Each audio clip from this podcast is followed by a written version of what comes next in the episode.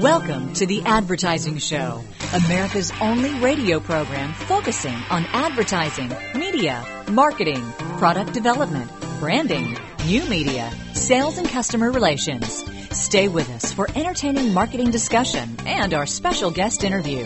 Now, here are your hosts, Ray Schilens and Brad Forsythe. It's the Advertising Show. Welcome back for another great weekend and another great show. We know you're going to love this one. It's Alex Ben Block editor of Television Week magazine, uh, a trade newspaper based in Los Angeles. You've heard Alex on the show before if you're a longtime fan, and he's got a lot to say, and we hope to get it all out of him today, at least most of it. Alex always has those good answers, Brad, so we like uh, like having him on the show. Oh, yeah. He knows a little bit about everything. I wonder if he could help me with my car. Oh, that's another show. Oh. Advertising show brought to you by Advertising Age magazine. Visit online at adage.com. Advertising Show is a Big Radio Midgets production, and uh, man, just a whole bunch of stuff here. Patrick Meyer here in just a few moments. Uh, Joe Jaffe, the uh, the new feature. We're going to talk about creativity this week. Jeffrey Gitomer about group speaking. How many of how many of you listening out there are afraid to get up in front of a group? Depending upon how many scotch and waters you've had. True. Right? No, group speaking. And uh, Andy Borowitz, uh, it'll be in hour number two uh, talking about our president and photo opportunities. And you know what we're talking about there. Uh, we've got the wacky world of marketing talking about some type of an Indian hotel. It's not in Cleveland. And uh, we've got uh, we've got advertising this week for you as well. That'll happen a little bit later on this you hour. Know, they say that uh, the one thing that uh, people are more fearful of than death is public speaking. Public speaking, really. And so, if you gave a memorial service, you'd kind of cover both bases at one time. Public speaking at a memorial service. yes, right. Yeah. First, you'd have to be alive to give the speech. Okay. All right. And I know many people who are not prepared to, to do that. Right. That's not. Hey, here's something real quick. Okay. Uh, Sirius Satellite Radio. Uh, there's a senior vice president of advertising sales, and his name is Sam Ben Ruby. Sam Ben Ruby. You buy a spot from Sam, he gives you two, you know? Uh, Sirius Satellite Radio says the broadcaster will be running a two and a half minute spot from a spirits manufacturer.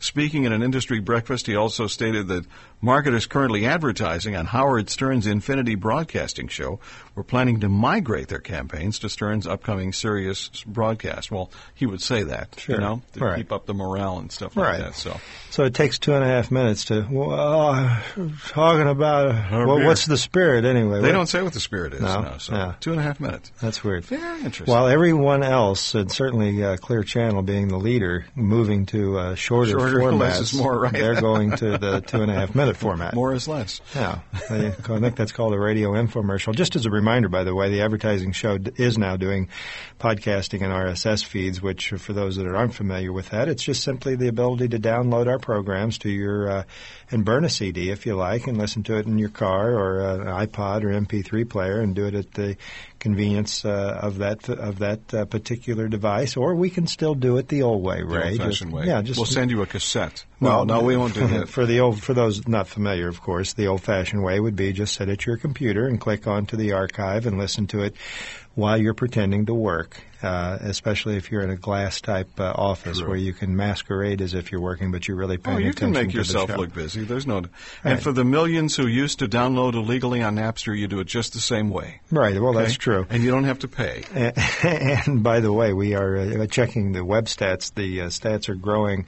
Uh, literally uh, tens of thousands of new listeners worldwide. Uh, in particular, Japan continues to grow, as well as throughout Europe and uh, South America. Arigato. Yeah, yes. I think uh, Sapporo uh, beer must be a sponsor here soon. Qingdao. Qingdao. Qingdao. Oh, well, thank Qingdao. you very much. Qingdao. Do you want the fried dumplings with that? As a matter of fact, I would with the chocolate sauce, please. Let's check in with Patrick Meyer here on the Advertising Show. Welcome to Understanding the Future Now. It's the Marketing Insider featuring Patrick Meyer. Today I'm going to share with you an example of a commercial I heard this morning that is so old model and not a reflection of where the consumer is going and where we need to go as marketers and advertisers. The commercial was for all detergent. First, it involved a countess and a butler talking about removing stains. Not a relevant setting or story, I think, for most people. Second, it didn't have an intrinsic advantage. It didn't talk about how this would remove stains better. Third, help me come into the brand. Open the door. Let me get involved. So there was no website, there was no 800 number, there was no call to action. Here's my takeaway on that kind of commercial. It looked like what everybody expected a commercial to be, but it wasn't connected to the consumer of today. The now consumer thinks a whole different way. They think with their head, they think with their heart. So give them both. Do you have any product advantages? Do you have any performance advantages? Do you have any innovation or news value? You need to pull them into the brand. That's the new way to go to market. A whole new model that involves the consumer, reflects the insights, and at the same time touches in a real way. You've been listening to The Marketing Insider, heard every week here on The Advertising Show. Join us next week for more insight into the future of marketing. This is Patrick Meyer, CEO of Now, and remember the marketing revolution has begun. For more, go to nowinc.net. Always a great feature here on the Advertising Show. It's Ray Schilens and uh, Brad Forsythe. On the way in uh, just a few minutes, we've got Alex Ben Block. Now, we talk about Alex as being the editor of Television Week magazine, and uh, but he is also an author as well. Outfoxed, the inside story of America's fourth television network, and uh, also the global bestseller, The Legend of Bruce Lee. So you, a lot of reading material there. You know what I mean? So Yeah. Alex in just a minute. And you know, it's uh, I guess he uh, Murdoch. He had the chance of writing about Murdoch, even though he didn't uh, interview him for the book. I don't believe, but uh, yeah, he's always a great guest and always uh, imparts huge amounts of uh, volumes He's of really plugged in, so to speak. It really is. And you know, we were mentioning Japan. Uh, out of the category of work hard and you will be rewarded, uh, Ray, Andrew House, the executive who helped build PlayStation into it's the biggest, baddest gaming console in the uh, in the history of uh, of the U.S., uh, has been promoted to a newly created role of CMO and group executive of Sony. Corporation overseeing global marketing for all of its divisions. A Sony veteran of 15 years, House has illustrated his marketing acumen by building PlayStation into a gaming powerhouse, needless to say. He's also fluent in Japanese. Our Japanese listeners probably know that. I don't know how uh, uh, an American sounds doing Japanese, but if uh, they sound American doing Japanese. well, if they sound anything like Japanese doing English, probably hard to understand. But uh, anyway, it's a, certainly uh the Japanese language uh, command is a, an important attribute, considering the fact that the uh, House gentleman who will now be CMO will regularly be coordinating his efforts with the company headquarters in Japan, and he specializes in a skill set in areas of advertising and branding. Of course, also give him a leg up as well. So, work hard, do a good job in one area, such as with PlayStation, and my goodness, the guy's now CMO and group executive for uh, for Sony. Incredible. Yeah. Incredible. Is that the Peter principle at work? I don't think so. No, no. I don't think so on that one. Yeah. Hey, uh, just about to take a break here uh, before we uh, p- put Alex on. Uh, talking about the uh, the internet. Three out of five Americans use broadband connections when accessing the internet from their homes, according to an August survey. As we're now in October, slated to be released uh, by the Nielsen and Net Ratings, the figure rose to more than 61 percent. Uh, that's up about 10 percent from a year earlier, and represents a, a maturation in the industry. Obviously, it grew. Interesting. huh? More to come, and uh, it's a whole two hours here with Ray Schilens and Brad Forsythe on the Advertising Show.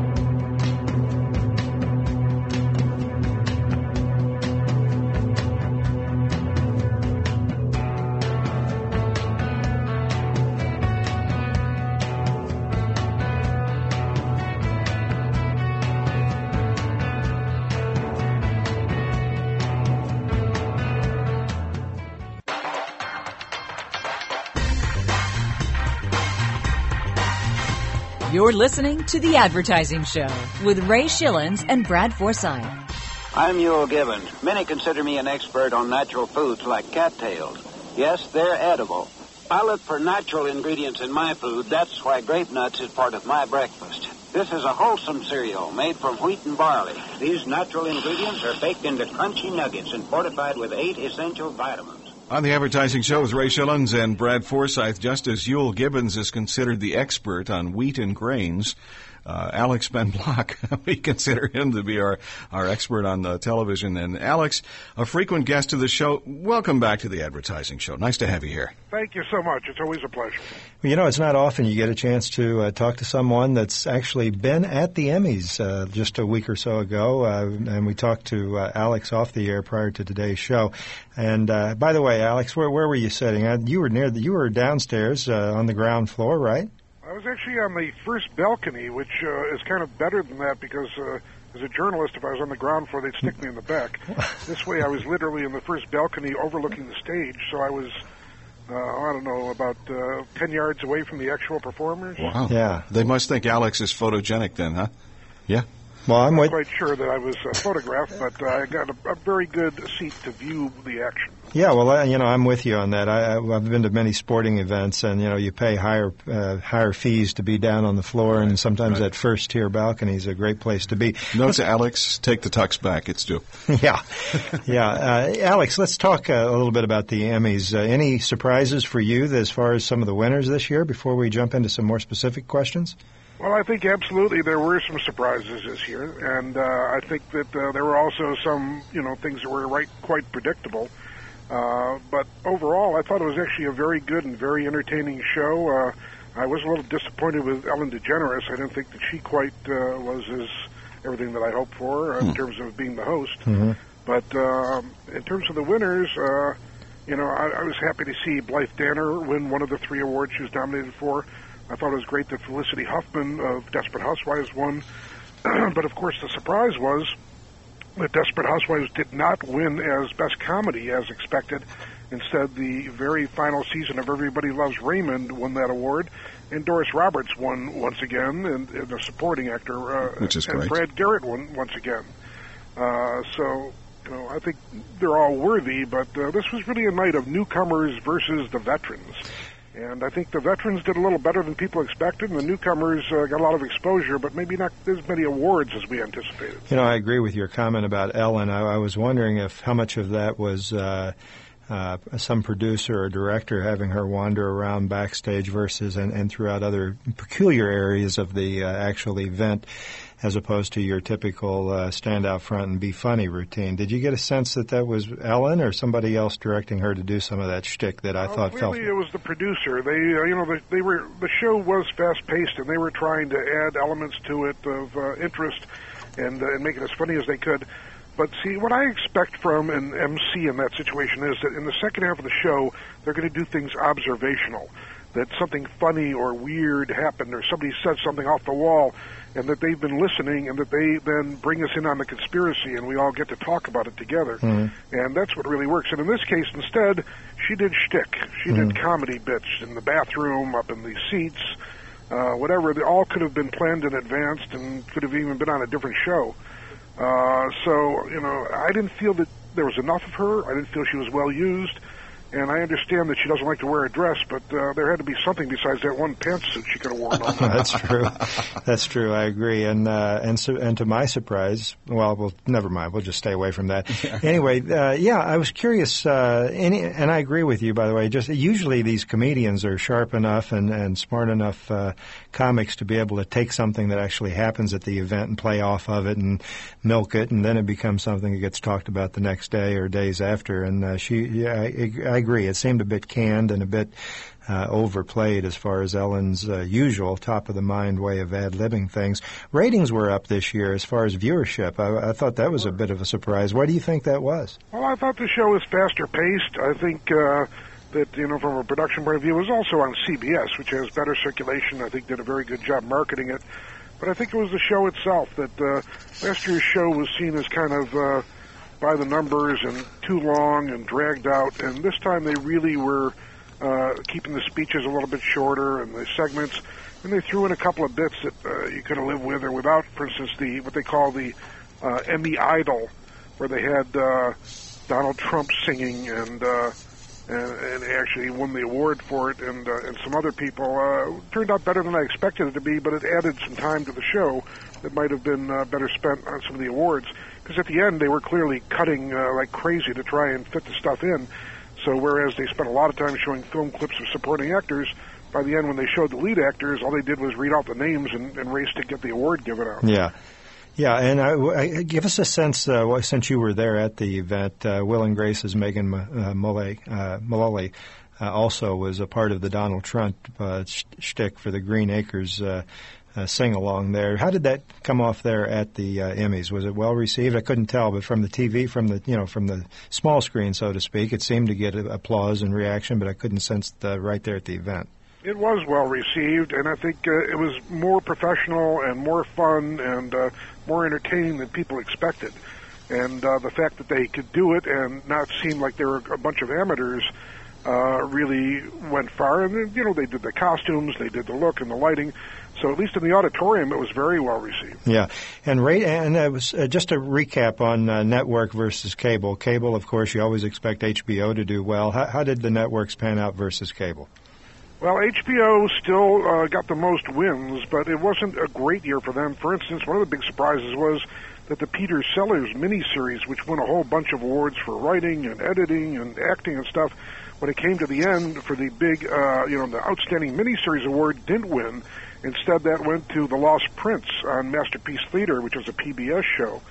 Uh, and I think, you know, this wasn't a vintage year for HBO, even though they're a terrific network and they had lots of good stuff. It was more a year, and one of the reasons I think the ratings were up, where the broadcast networks, with their larger circulation, did better, had more shows that were of interest, like Lost, for instance, uh, was a big winner and is a very popular show and very widely seen, and it opened the season almost explosively because uh, there's a lot of interest in it. And uh, you know, last year with Angels in America, for instance, was a big winner for HBO, and it was a, a very well done and critically acclaimed series. But because it's HBO and because of the nature of that series, I'm not sure it was as widely seen. Hmm. So when you're dealing with Lost, uh, most of your viewers have seen it. When you're dealing with Angels in America, it's more limited. So it added to the excitement of the show that people had actually seen the shows that were nominated this year. Hmm.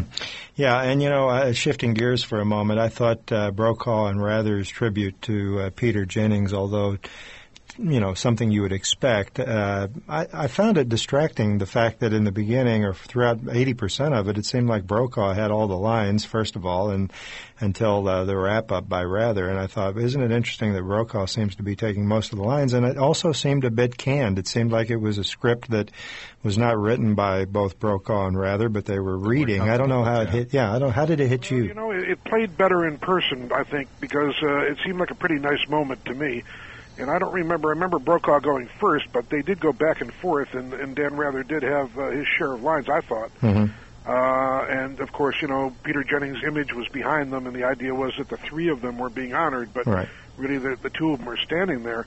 Uh, but at least in the auditorium, it was very well received. It was one of the more touching moments in the show, and uh, uh, you know, uh, unlike say the Johnny Carson tribute, which I didn't think was quite uh, as touching, I thought was a bit overlong. Mhm. It was great to have David Letterman there to introduce it, Right. uh, but I thought the clips itself and the package and the whole thing uh, was a little bit uh, more than it needed to be.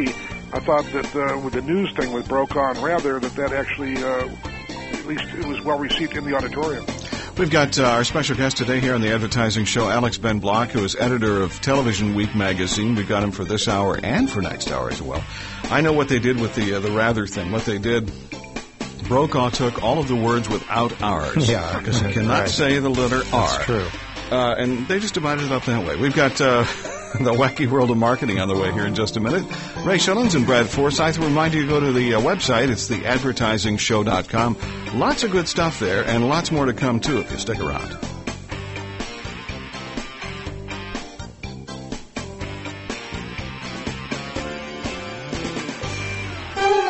And now it's time for the wacky world of marketing. Wacky world of marketing. Here's your host, Bruce Abbott. Our wacky update heads to India, where a five star hotel is encouraging its senior employees to sport ponytails. All senior executives of the Lemon Tree Hotel in Gurgaon wear ponytails tied with yellow ribbons. The general manager told Asian News International it's very inspirational in the company. When people say they want to get promoted, they're not saying, hey, I want the next grade. They say, hey, when can I actually keep a ponytail? And managers believe that the sight of senior staff with ponytails makes customers feel more relaxed. Here, people walk up, and the first question they ask is, What's about the ponytail? A nice icebreaker, one spokesperson says. And the hotel's grooming manual stipulates a maximum length of three inches for ponytails. And that, my friends, this is the wacky world of marketing. This program was written and produced by Bruce Abbott, executive producer of The Advertising Show. Join us next time when we uncover the strange, the bizarre, and unfortunately, the true wacky world of marketing.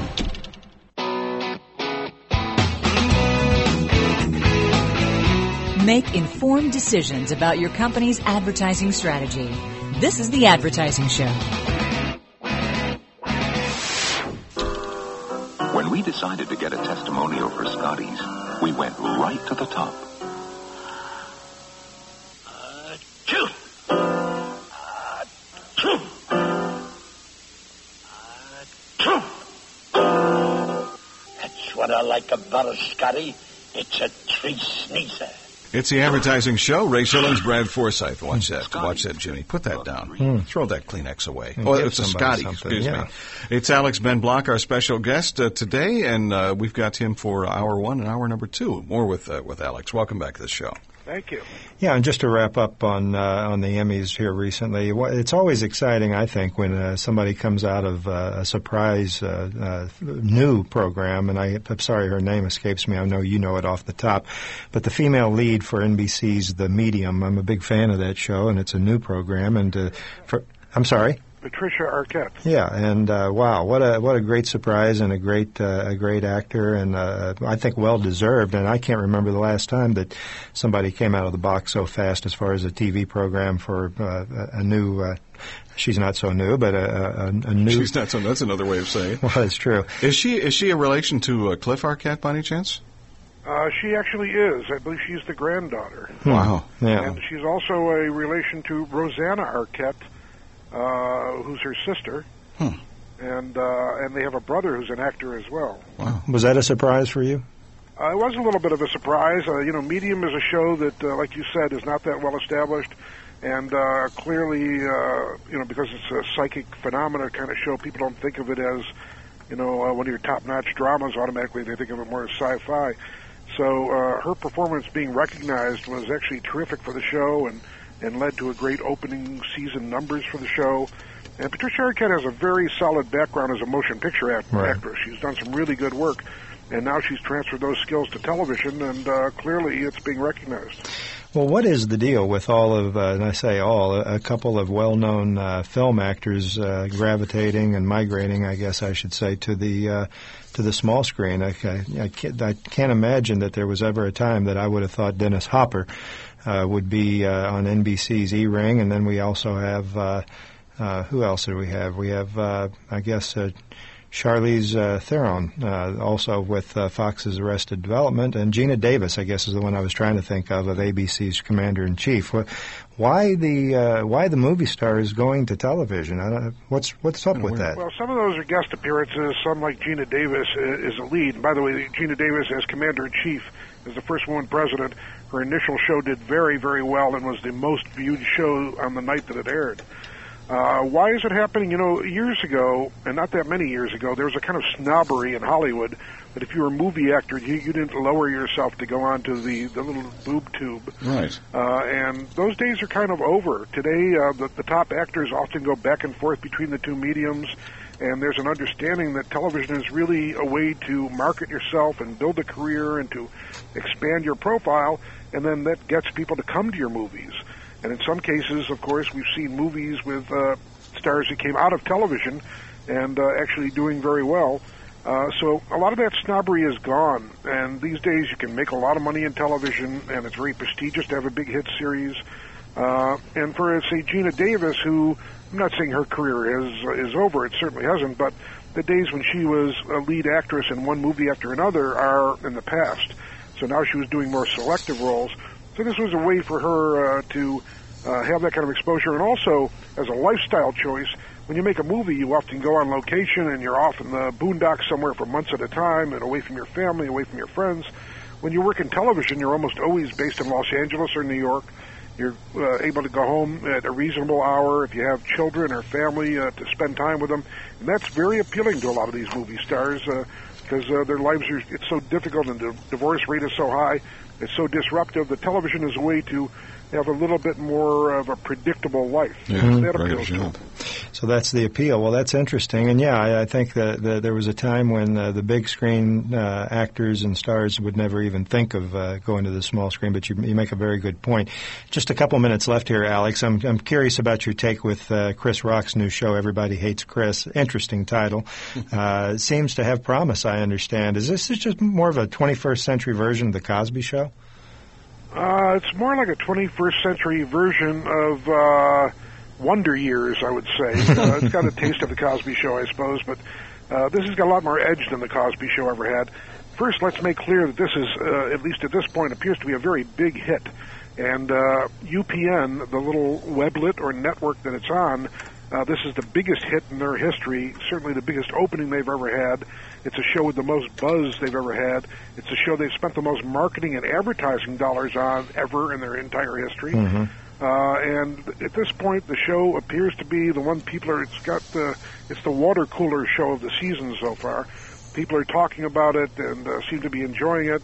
Uh, ever since the upfronts back in May, which we talked about here on the advertising show, this show has had a buzz. People have been talking about it and anticipating it, and uh, this one kind of delivered. And uh, it's got a bit of edge to it. If you've watched it, it's not quite the all-out comedy you would think it is. It's got a lot of angst and uh, family relationship stuff in it, and uh, I think that actually makes it a stronger show. And Chris Rock clearly is a very hot brand right now, and his association, the fact he produces and narrates, is a big plus. Does he? So does he also? UPN uh, was just thrilled on the op- night it opened for the first time in history. They were number two for the entire night because of that show. Number one was C- uh, CBS's uh, Survivor, Mhm. and that meant that uh, Viacom had both the number one and number two shows on Thursday night, the most lucrative night of the uh, of the week uh, for uh, because of advertisers want it uh, so much. So uh, great start for Viacom's two networks. We've got our special guest Alex Ben Block here with us uh, this hour, and next on the advertising show is Ray Schilens and Brad Forsythe, and we'll be back in just a minute with a, a whole bunch more.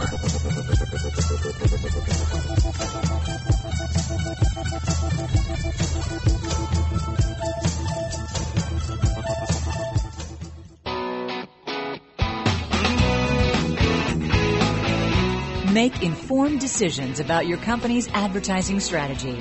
This is the Advertising Show.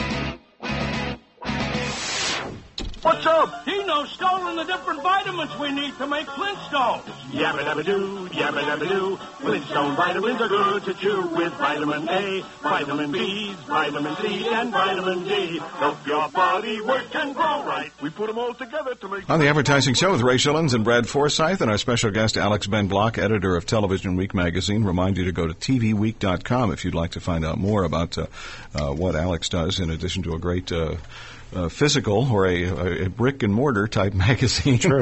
Yeah. it's, it's good on the it's good on the web too. It's tvweek.com. A little bit later on this hour, we're uh, we're looking at the uh, well the advertising showcase. It's not good this week. That's all I have to say. Right. Alex, thanks for being on the advertising show. Always a pleasure. Yeah, Alex, uh, Head Cases became the first cancellation uh, of uh, 0506 primetime season last week when Fox canceled it after only two episodes. Uh, I remember not so long ago. Uh, gosh, uh, Seinfeld's a good example that comes to mind when networks actually would hang in uh, with a program that they believed in, regardless of early low ratings. Uh, NBC Friends uh, it took more than a year to get higher ratings.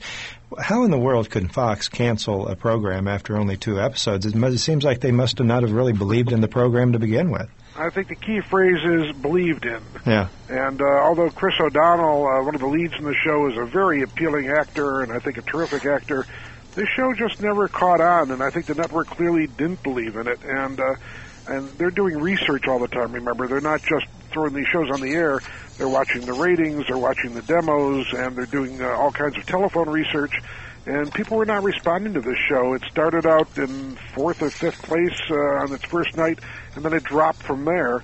And uh, you know, to some extent, there are some shows that you throw against the wall and you see if they stick. Now, Seinfeld or uh, some certain other shows where the network just says, "Boy, I really believe in this." It depends on the network. Uh, will get a chance. They will try it a couple of different ways. They'll bring it back a couple of times. They'll make some minor changes and stuff. Uh, but uh, some shows, it's just a matter of uh, put them on the assembly line and see if they fall off or not. Hmm. And unfortunately for head cases, it didn't make it very do- far down the line. Yeah. Well, you know, I guess a fringe benefit above and beyond uh, going to the Emmys and rubbing elbows and hobnobbing with uh, Hollywood uh, stars and starlets uh, is, is the opportunity to interview uh, legends such as uh, not so long ago Oprah Winfrey and more recently Saturday Night Live's Lorne Michaels. Uh, tell us about your interview. I guess that uh, appeared in the, as I recall, seven, uh, September 19th issue of.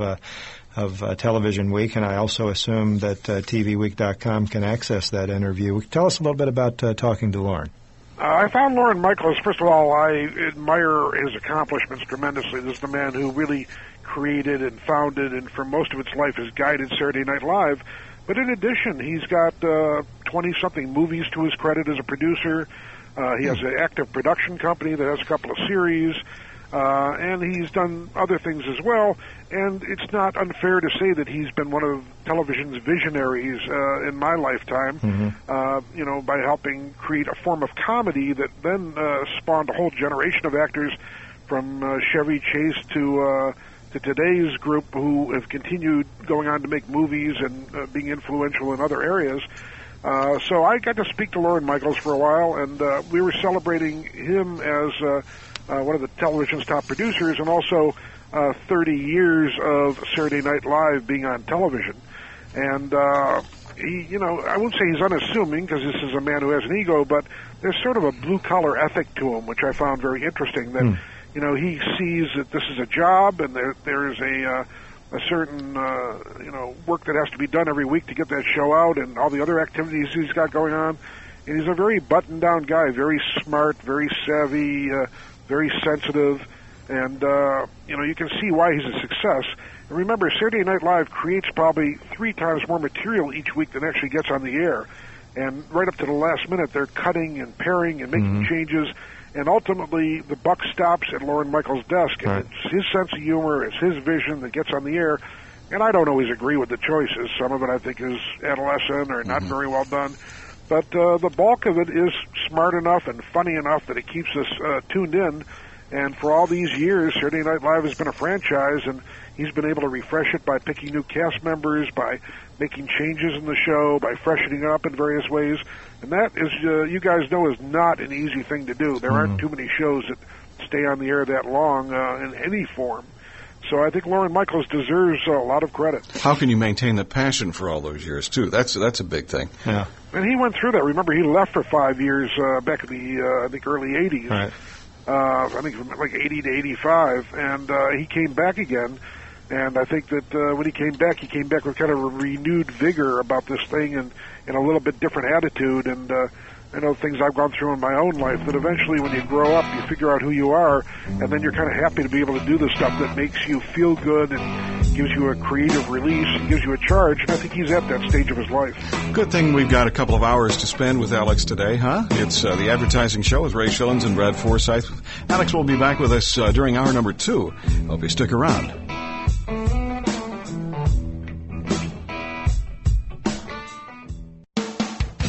Simplifying the complex world of advertising. To reach Ray and Brad with your questions, log on to theadvertisingshow.com. This is The Advertising Show. Good morning.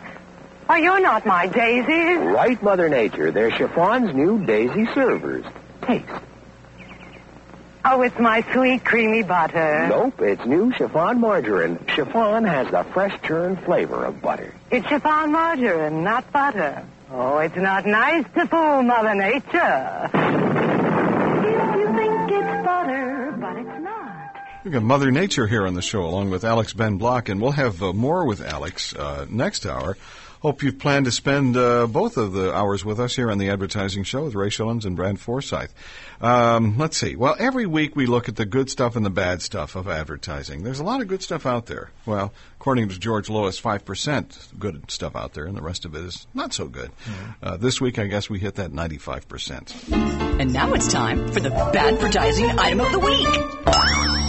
What are we looking at uh, this week, Brad? Well, Uh, you know, some print stuff? Yeah, uh, print out of the Wall Street Journal. I was going to talk about the. Uh, you mentioned the opening uh, during the opening of the show, Sirius and uh, XM. Or you mentioned X, uh, Sirius? That's It was Sirius, yeah. Yeah, I was going to feature uh, something by XM that I came across. And we're going to save that till next week, and uh, because I just saw something to just today that I just had to talk about, and it's an Infiniti. Uh, car ad in the Wall Street Journal. Boy, I tell you, you can't read the Wall Street Journal without seeing uh, manufacturing uh, automotive ads from uh, all the major manufacturers, especially the more upscale. And that's a great looking watch on the page, by the way, too. Up there at the top. I like that. What is that? Oh, it's a it's a uh, Brioni. No, Tiffany. Tiffany and Company. Okay, I'll take one of those then. It's a great ad because see you just see the word Tiffany and Co. in the in the watch, and other than that, there's no logo. Excellent, excellent. Yeah. But anyway, back down to this part here. We all know the uh, pictures, the, the visual representations that they give uh, individuals that they uh, do illustrations of, such as the one here on the page. We have John McCain, the senator from uh, Arizona, here being featured in a uh, story called McCain Receives Crucial Support on Detainee Issue, and the little dot pattern that they use for the for the uh, visual. Yeah, I there. like that. The, well, we have an ad by uh, Infiniti, but and it's featuring the Infiniti FX. And what we have here, and you know, on the one hand, maybe hats off a little bit for ripping off the same visual idea by having this guy here that's supposed to be Joe Sixpack uh, Consumer as Chris Chappell. I will spell it C H A P P L E. I guess it's Chappell. That's what I'm calling him anyway. Uh, call me Chris to correct it if you like. But anyway, uh, here we have an ad, and we have on the one side, side, on the right side, a nice big visual of the vehicle. And on the left, we have just his picture in that same style of uh, illustration as we talked earlier about the same dot pattern kind of thing for the uh, picture of the guy there. And then you have all this copy, right? Yeah. And then underneath the, the car over here, it says Chris Chappell drives the Infiniti FX with performance and utility. It reserves both halves of his life. Visit Infiniti.com and learn more. Over here on the left, you have Chris, his picture, and you have all this copy. I don't know about you, Ray. Are you going to read any of this copy over here? No, not at all. And let's No. say that you decide to read the first few lines. Chris Chappell leads two lives Monday through Friday. He's the leader in sales for WildPackets, a network management company in San Francisco Bay Area. Since he's been there, Chris has developed a sales approach. By now, you're going, why am I reading this? Yeah. yeah. It's basically telling his story, and then eventually, towards the end, it gets down to talking about how he mountains bike, mountain bikes, and he snowboards, and he does all these other things. And uh, you're supposed to say, okay, so he does all, he has this lifestyle, and he does all this, and uh, I guess he owns an Infiniti FX. Well, first of all, I'm not sure whether I'm going to read read all this copy. No, right? no, they Espe- won't. Especially if you're a Wall Street Journal reader, you're wanting to read editorial or, or news content, not an ad. Well, until you pointed that out, I had no idea that was uh, anything more than uh, uh, commentary there. Right, and I think type is bigger. That's about the only thing. That's what they're trying to do. They're trying to fool you as if using the same picture like McCain up here, a little bigger picture, and they don't. And you got the name underneath, similar as they do with the with the other people they feature, and then you got all this copy. And and even if you were to take this approach, you would at least want some copy that kind of hooks you in the beginning, but it's Yeah. written in a way that's just kind of silly. Well, there's no headline there either, There- which is also no odd. headline. Yeah. There- there is no headline, so it, it kind of makes so. I guess you know an idea in on its own where you might think, okay, well, here's a concept. Why don't we feature the type of individual that would buy an Infiniti, so that when people read or connect with this person that is a real person that owns an Infiniti, Mm-hmm. maybe it's like, hey, well, my lifestyle's like theirs, and this car must be for me. But I don't think anybody's going to go through all this copy to even get to the point of understanding who this guy is to to the, to make the association with the product. So, I guess it's uh, a little poor, a little light on execution. I would say it's uh, the, the car is featured well. It's a nice uh, representation of the yeah. Infiniti FX, but I think the uh, the concept, the creative concept, is uh, a bit uh, fuzzy, a bit uh, poorly executed, as I said, and uh, I don't know. Uh, try, sometimes trying to be different is a good idea. And as you point out, Ray, on this same page, uh, fractional ads uh, as opposed to the half-page ad we're talking about. Caught my attention now. more, yeah, yeah, exactly. So the person, a company here pays a fraction of the cost of what Infiniti has, Mm-hmm. and they do a better job of execution, and yet uh, Infiniti's uh, got a difference here, but a difference in a different way that maybe is not as good as it could be. And traditionally, Infiniti does a great job with uh, with their advertising. That's true. With, uh, both uh, radio, television, and print. That is true. This is un- maybe somebody else did this. Okay. That's all we can hope. They had Bob. Bob, and Bob is your big chance. Go for it, man. Yeah. Okay, Alex Ben Block is our special guest, the editor of Television Week magazine. And uh, TVWeek.com, is that the website? Yeah. TV? Okay, Uh-huh. TVWeek.com. Yeah. Uh, you can go there and find out. You want to go to our website, too, theadvertisingshow.com, find out a whole bunch of stuff, including uh, what Brad was talking about earlier about the podcasting. That's pretty cool, too. So we've got uh, hour number two coming up here in just a moment, and hope you'll stay around for that. And uh, a whole bunch more, too. Joe Jaffe and Andy Borowitz will be with us. The Advertising Show is brought to you by Advertising Age magazine. Visit online at adage.com. The Advertising Show is a Big Radio Midgets production.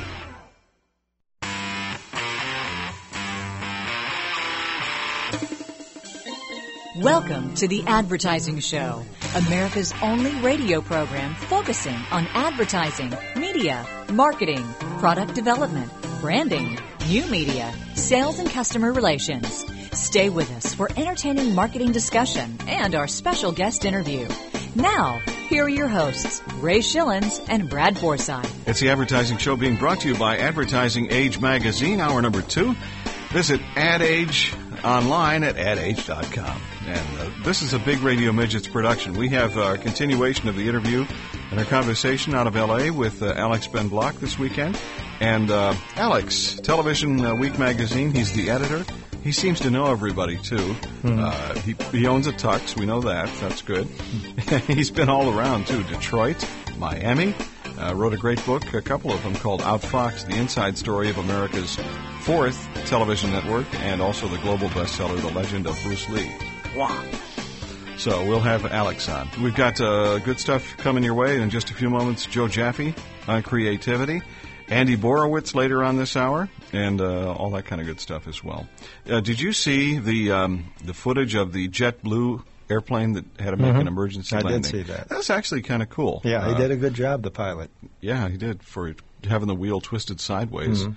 Uh, Well, he had to land that like the space shuttle, yeah, where you, he kept the nose up. you hold the nose up forever and ever Mhm. until the airplane's not flying anymore, and then let it drop. With the space shuttle, the nose always is up there just automatically, isn't it? Because the way that thing lands, it takes forever to that nose to come down. It seems. Yeah, it does. Well, Yeah. nose gear traditionally is not real stable. Hmm. Okay, the main gear is good. You never Hmm. want to land with your nose wheel first. And with this kind of conversation, why watch Discovery?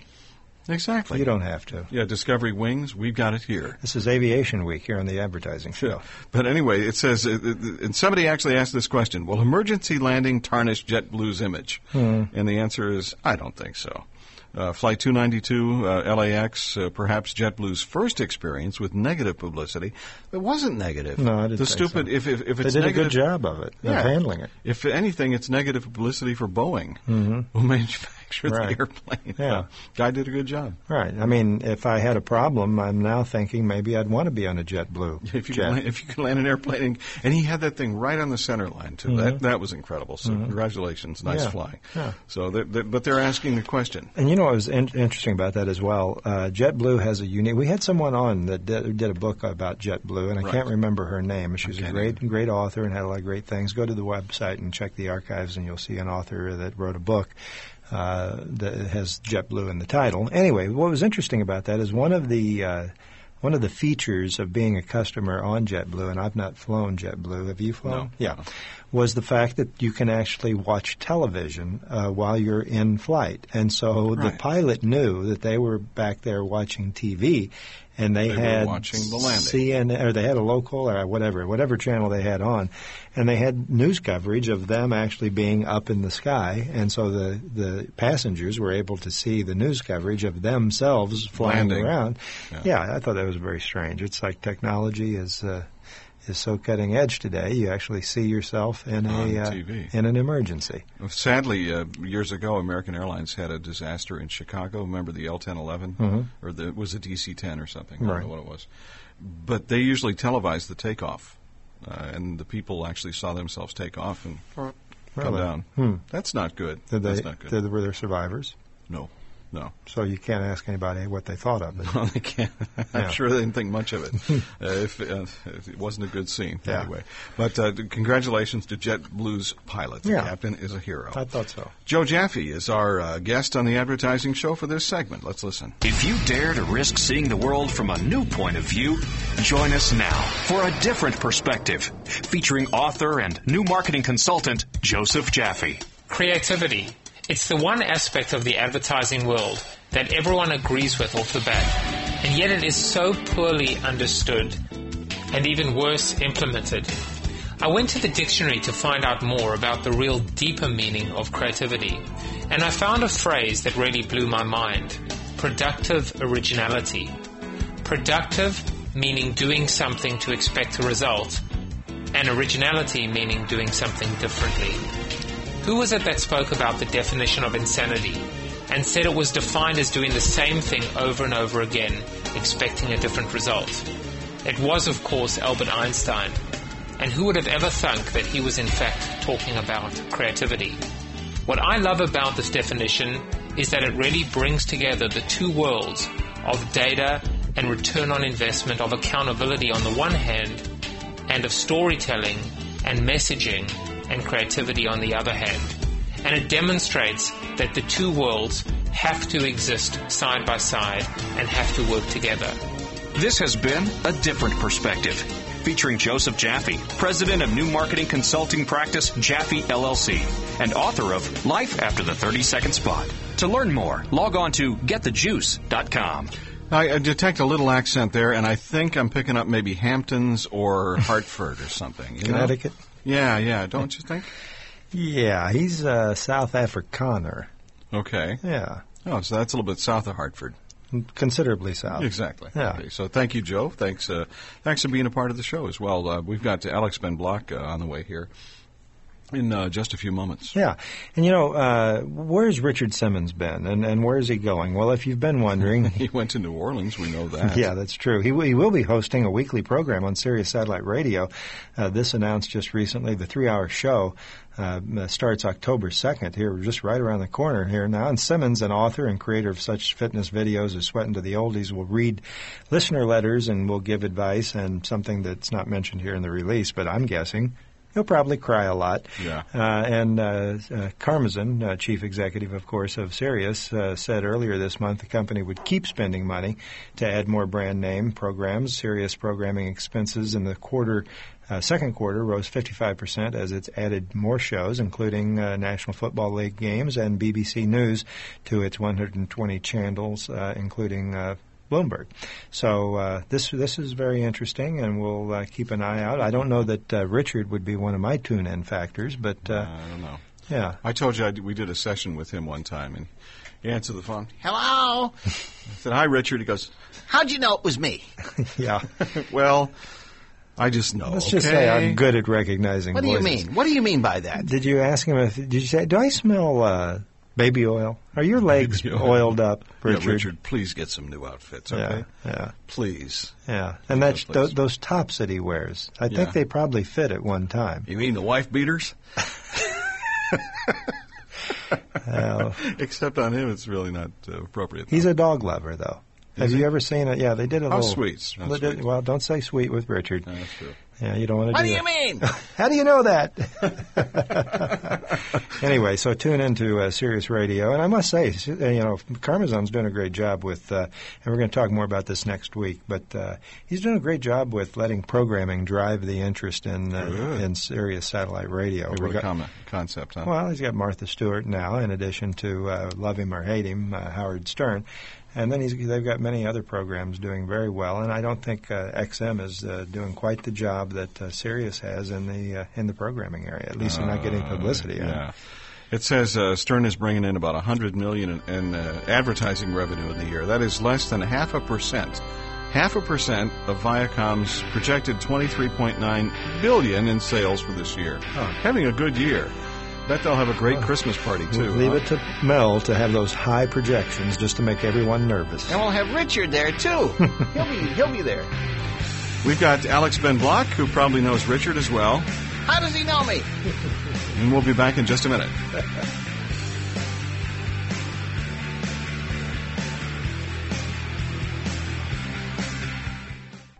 Make your advertising dollars work smarter.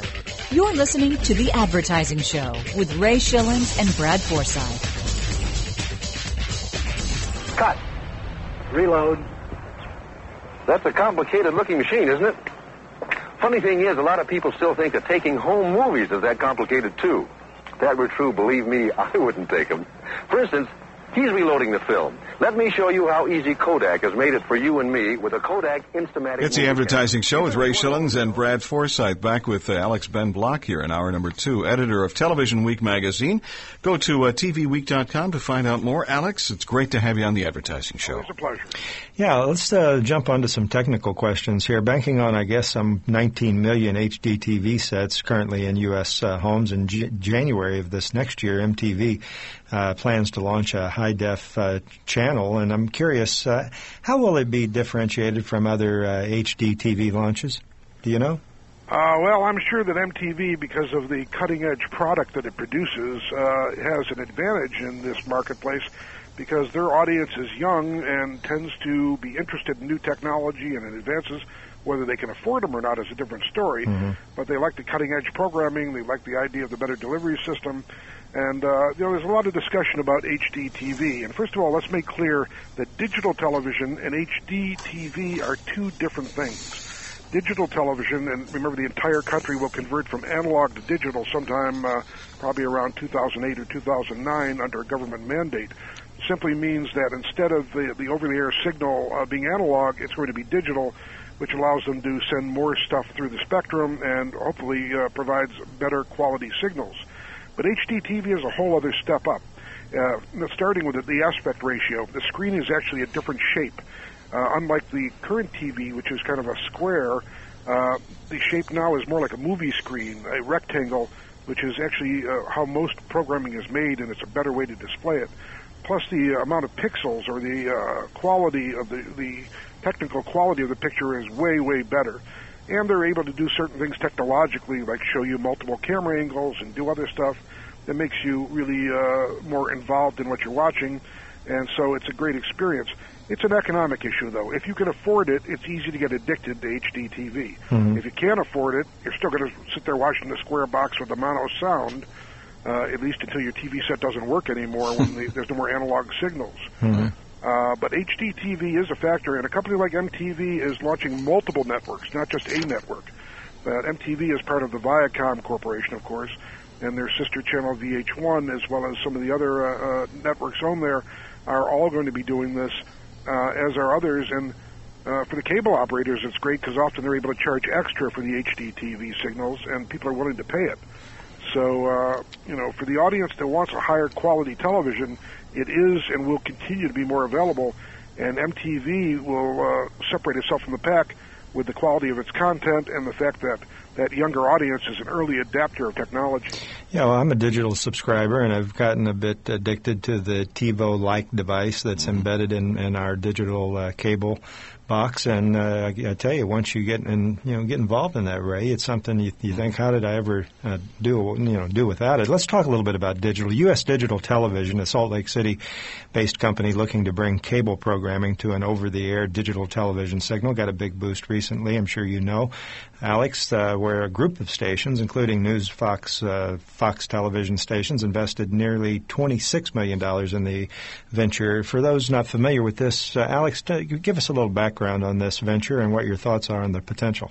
Well, this is a very interesting venture in that it's a group of television station owners who've gotten together and rather than uh, just handing their signals over to cable television for redistribution so that companies like Comcast and Time Warner make enormous profits, they decided they want to make the profits and that uh, as television goes digital, as I said, uh, there's more spectrum space. So where there used to be one CBS or one NBC, there may now be three, four, five, or six channels that are CBS related. One might be a news channel, one might be a Barker channel, one might be a movie channel. NBC has a, a an all-weather channel. ABC has an all-news channel they've already launched.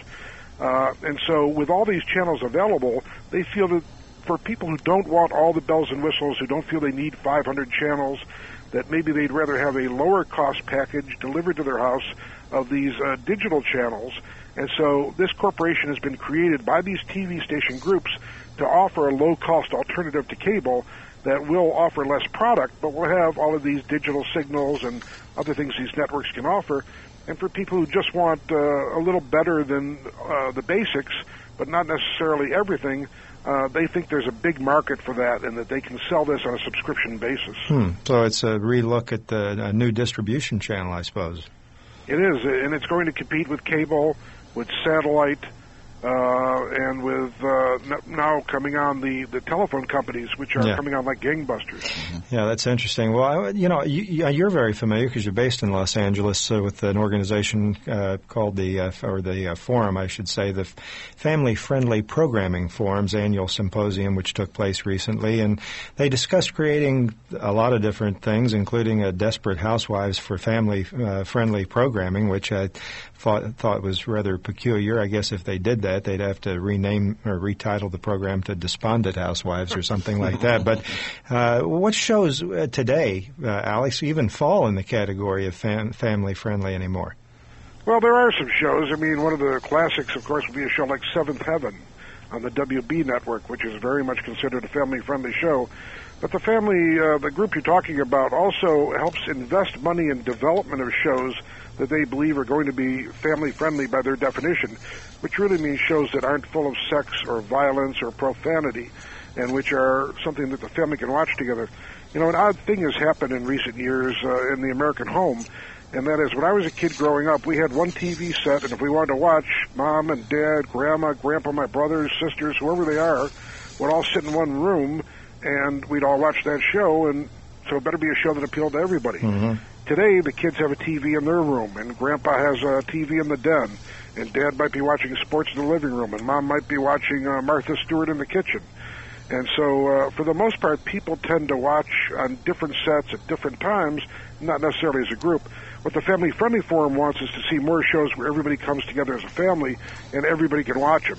Whether they watch them as a group or not is not relevant, but what, what is relevant is that the shows that potentially can be like that. Well, it sounds like a worthy cause. Unfortunately, it goes against, as you just described, uh, viewership habits among consumers. So I don't know how you can uh, go against the grain of what uh, the way people consume media and th- just try to do it in a in a way that's more, I don't know, worthwhile from a Oh, from what, what, word am I looking for? From an altruistic standpoint, I suppose. But, not always all altruistic. Uh, here's a bit of trivia for you. What's the number one family watch show? The one that families do come together and watch in the past year. What show do you think by far was the one most watched by families as a unit? And you talking broadcast or cable? Broadcast television. Probably one of the uh, the competitor shows uh, where they have the the, the star. Uh, what's yeah, it called? So yeah. one of the re- reality shows. Reality American shows. Idol. Yeah, American, Idol. American Idol. Idol. Yeah. By far is the show that uh, mom, dad, grandpa, grandpa, the kids all watch together. Hmm. Wow. Brings the family together, huh? Yeah. Just like we do here on the advertising show. We're family friendly, hopefully. It's uh, Ray Schilens and Brad Forsythe, and our special guest uh, this week, a frequent guest on the advertising show because he's just so doggone good to have on. You know what I mean? Nice guy. Alex Ben Block, uh, editor of Television Week magazine. Uh, go to tvweek.com. We got more with Alex uh, in just a couple of minutes. Check in in uh, a moment or so with Jeffrey Gitomer talking about group speaking. How are you at group speaking? You feel comfortable in front of a crowd? If not, listen to this. Back in just a minute.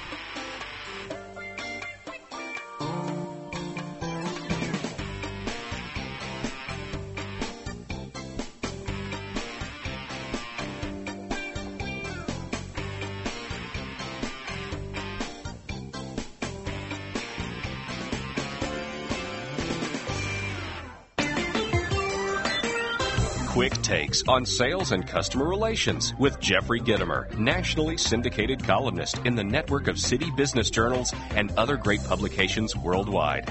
If you're offended by common sense commentary, don't you dare listen. Now, here's Jeffrey. Afraid to speak to a group? What's your point?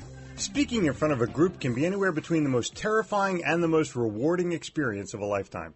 I'm blessed to be able to deliver more than 100 speeches a year to some of the largest and most sophisticated audiences in the world. In my experience, I've discovered why speakers, or people who have to give a speech, or even salespeople who have to give a presentation, people like you, get nervous before the event. Nervous and its evil twin, afraid, are symptoms, not problems. Here are the problems. One, unprepared. Two, low self image. Three, low self esteem. Four, afraid of ridicule. And five, lack of self confidence. Here are two ideas that will get you on the fearless track. Just try this. Dwell on past victories and successes. Remind yourself of when you did it, not when you didn't. Just try this. Write down why you have the fear. Many people have a fear and are clueless as to the cause. Sometimes that simple self discovery is enough to make it dissipate or disappear.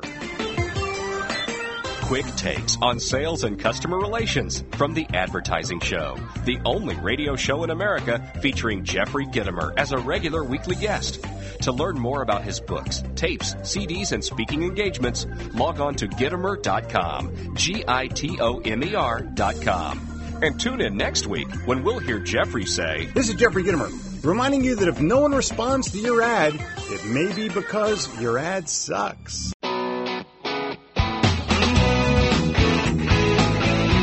Make informed decisions about your company's advertising strategy.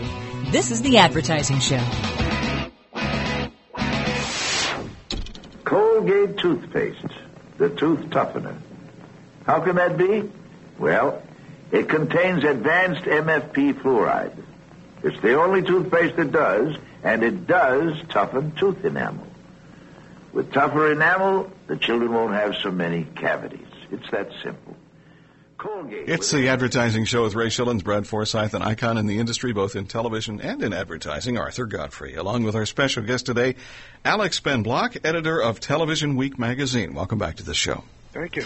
Yeah, uh, talking of programming here with Alex Ben Block, I wanted to ask you, Alex, the uh, Apprentice Trump and now the new Apprentice Martha are both getting off to a slow start. I think Apprentice uh, waned a bit little, the last uh, season as opposed to its premiere. Uh, what what do you think's going on? I mean, I have my thoughts. I was really, frankly, a little surprised that they would put a a female appealing Martha in a highly dominant male appealing uh, forum, if you will, with the apprentice concept. And so when I hear Apprentice Martha did not do so, so well, it wasn't that big of a surprise. What are your thoughts on this? Well, I think you're probably right. Uh, Apprentice, uh, the Donald Trump version, this is actually the fourth cycle uh, in about three, three and a half years. And uh, last season was a bit disappointing. You know, I interviewed Donald Trump not long ago, Mm-hmm. and he admitted to me that he was disappointed in the third cycle.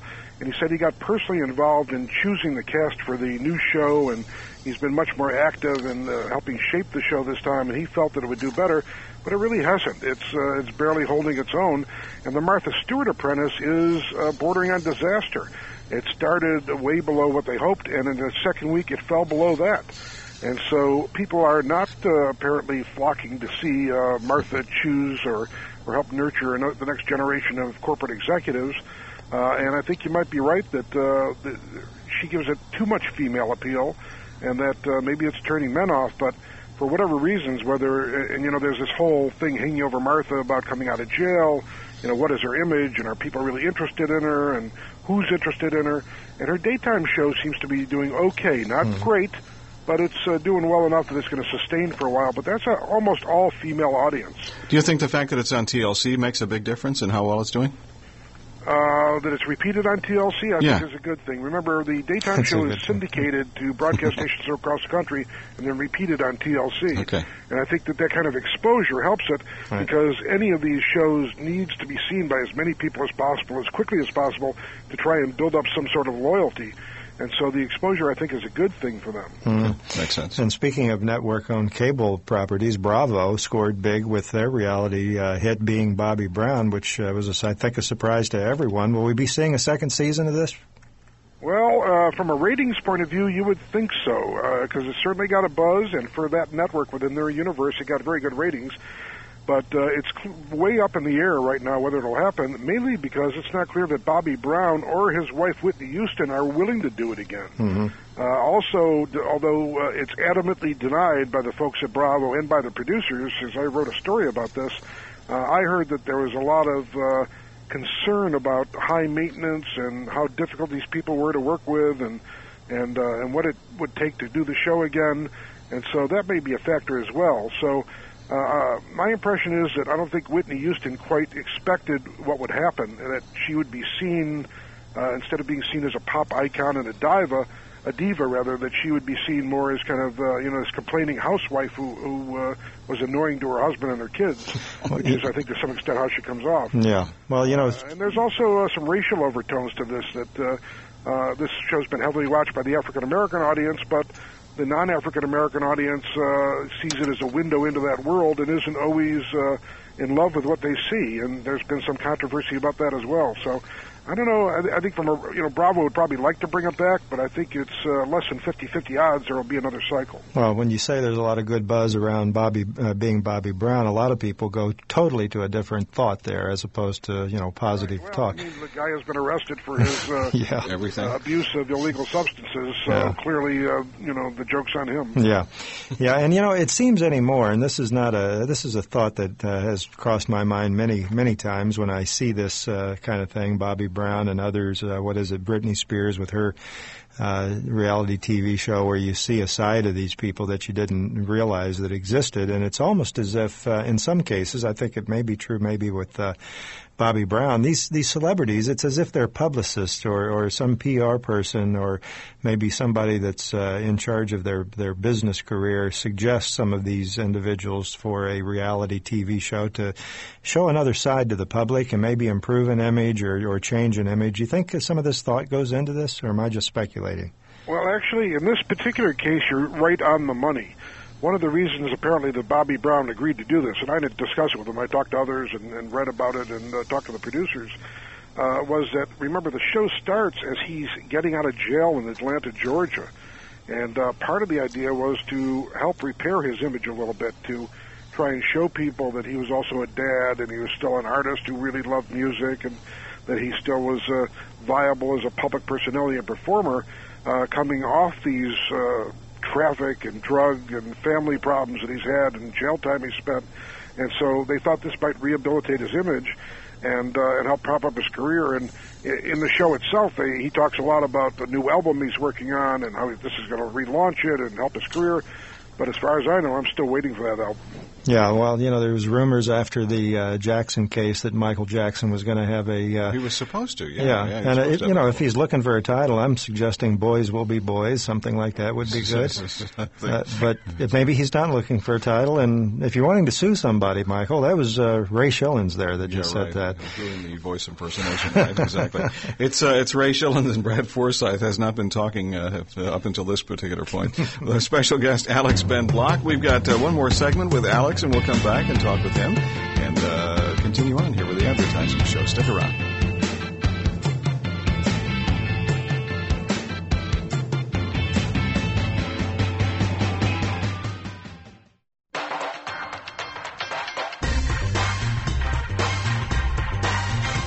You're listening to The Advertising Show with Ray Schilens and Brad Forsythe.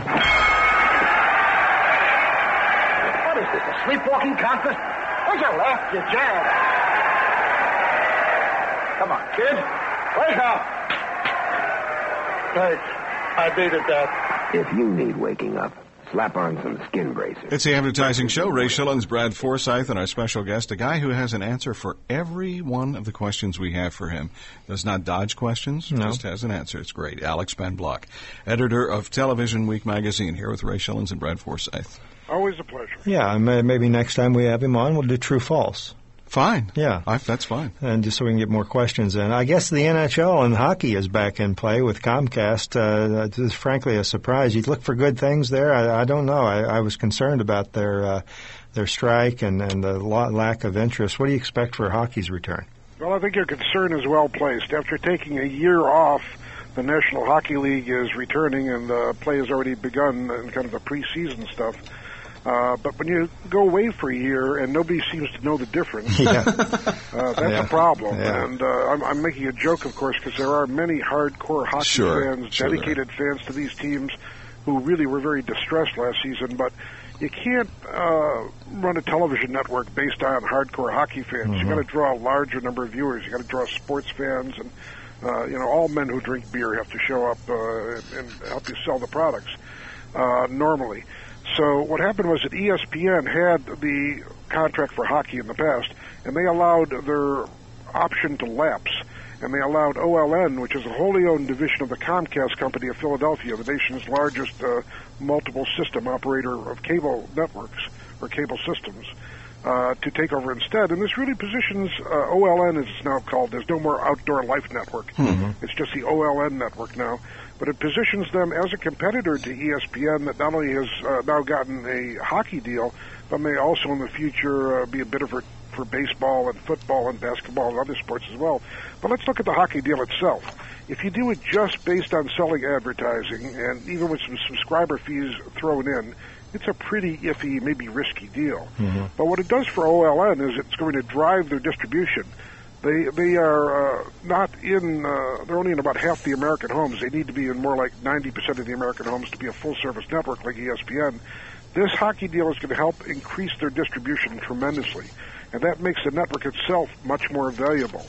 And then also, uh, there are a number of different things they're doing, launching shows and personalities and offshoots of this, all of which will benefit the network and benefit Comcast in a number of different ways.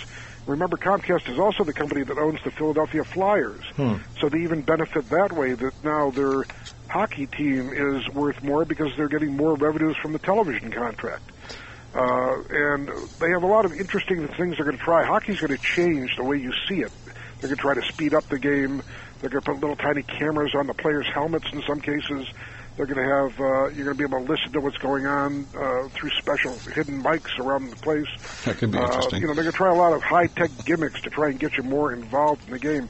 And hockey, for me, is a sport that when you watch it live, is actually very, very exciting. Mm-hmm. When you watch it on TV, sometimes it is, sometimes it isn't. Yeah. So, uh, sort of like what they did with the Emmys, where they tried to gimmick it up to make it more entertaining. I think they're going to do the same thing with hockey. Although in the end, uh, it's about the fans and who wins the game. You know, I agree. I, you know, if you've never been to a live uh, NHL uh, match, Oh, it it's is, definitely. just such a different game than watching it on TV. On TV is like watching golf. Yeah. I think the point you make, uh, you know, they go away for a year, nobody notices. The biggest uh, challenge, I think, is not uh, for the networks, but for the sales people trying to get sponsors interested when they see the lack of interest in viewership over the years, or over the past year, I should say.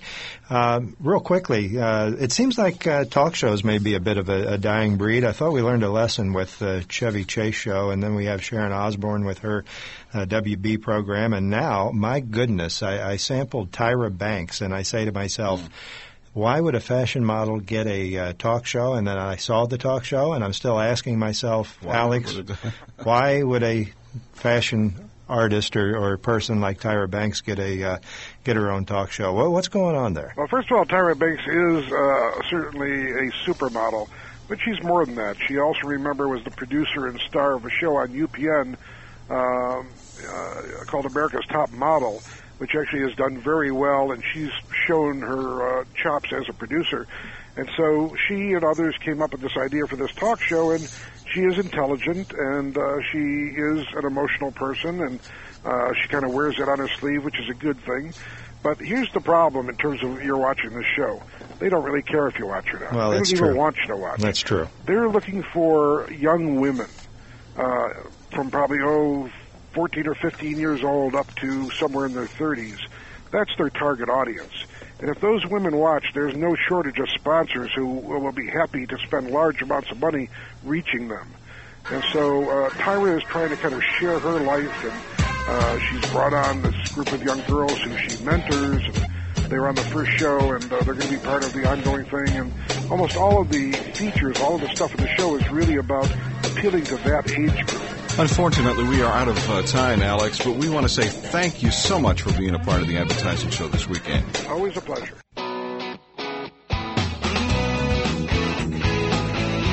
Make informed decisions about your company's advertising strategy. This is the Advertising Show.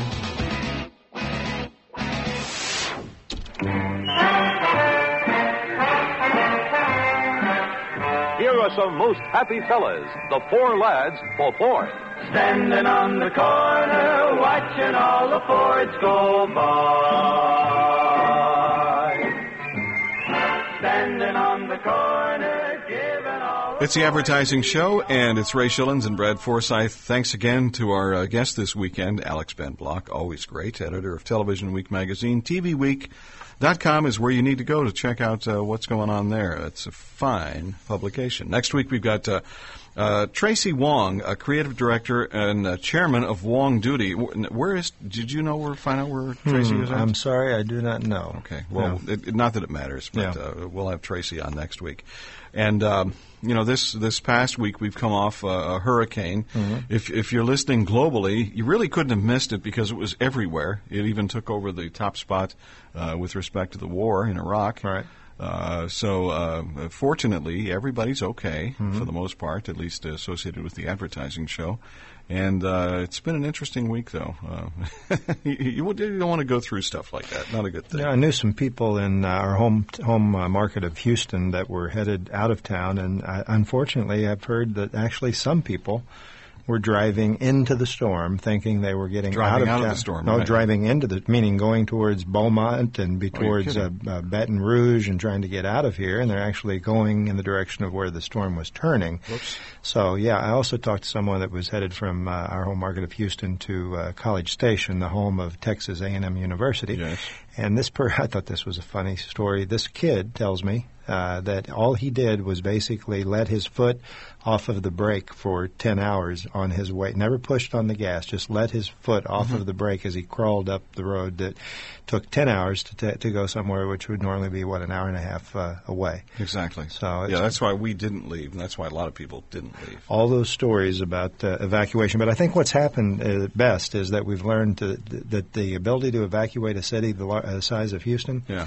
we need a plan B. Oh, you think so? Yeah, every city needs a plan B, I think, because we're under the uh, false impression that we can do this. And I think if we look at Houston now, many cities across America will rethink this and maybe come up with an alternative plan. The president has a plan B with respect to the next time a hurricane hits.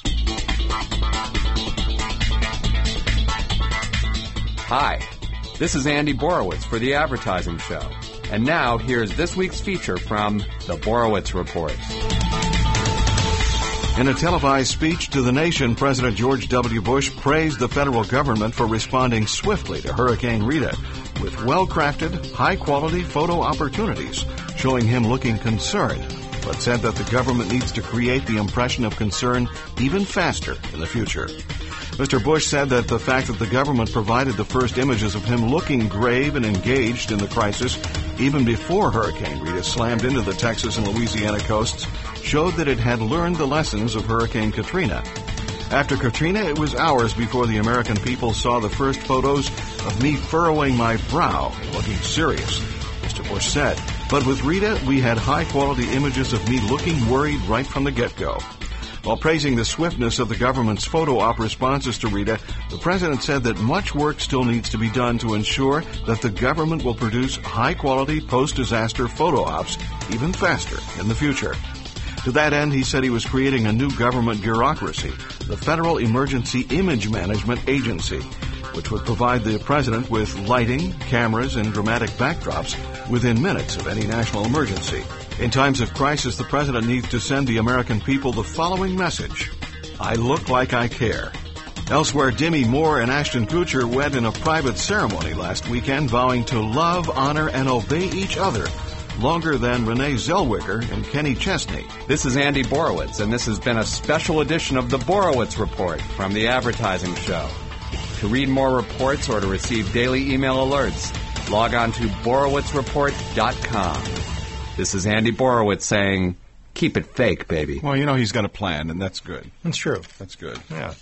And uh, I, I didn't see any photo ops from the president uh, uh, during the, uh, the the Rita thing. I guess I missed that. Well, and you know there was all this. Now wait a minute. If I react too quickly, they'll they'll wonder. Now wait a minute. Am I showing favoritism to my home state of Texas? Uh-huh. And then I maybe need to be kind of worried and concerned because I didn't do it quick enough with Right. Katrina. Right. Maybe he was just stuck in traffic like everybody else. It's all this posturing. You've seen the back to uh, school ads from uh, J.C. Penney. Uh, uh, yes. Apparently, they are featuring several T-shirts with beer company logos on them. I didn't know that. Uh, I didn't either, but the people are not happy about that, and I wouldn't be too. I mean, Hmm. come on, you're going to put kids in beer shirts? All right. Uh, it says, um, let's see, um, Anheuser-Busch companies and uh, Diageo uh, PLC are opposed to the marketing and demanded the letters uh, that the practice be stopped. A spokesperson for J.C.Penney said the shirts will be marketed toward a more mature sector. I, I think the quote was uh, Anheuser-Busch said, I'm going to give you two years to stop that. or we're going to sue. Okay, something like that. Yeah. That's that's kind of strange. I did not notice that on the J.C. Penney ad. No, I didn't. I didn't either. So I mean, And didn't we have a marketing person from J.C. Penney? Yes, we had uh, someone out of Dallas, out of the J.C. Penney World headquarters, and I never it never came up. So Interesting. Yeah. We'll have to have him back and ask about that. well, can you imagine getting card carded buying a T-shirt? I mean, you know. You probably should. You shouldn't be wearing stuff like Yeah, that. I You're underage I- anyway. I Come agree, on. yeah. It's like, well, let's put a pack of cigarettes into the uh, in the in the sleeve, huh? Yeah, and the little roll them up there. That's right. Yeah. Thanks to, and again to Alex Ben Block, editor of Television Week magazine, for being with us today on the Advertising Show. And uh, look forward to uh, Tracy Wong, creative director and chairman of WongDoody, on, on next week's show as well, the Advertising Show, brought to you by Advertising Age Magazine. Visit online at adage.com. The Advertising Show is a Big Radio Midgets production.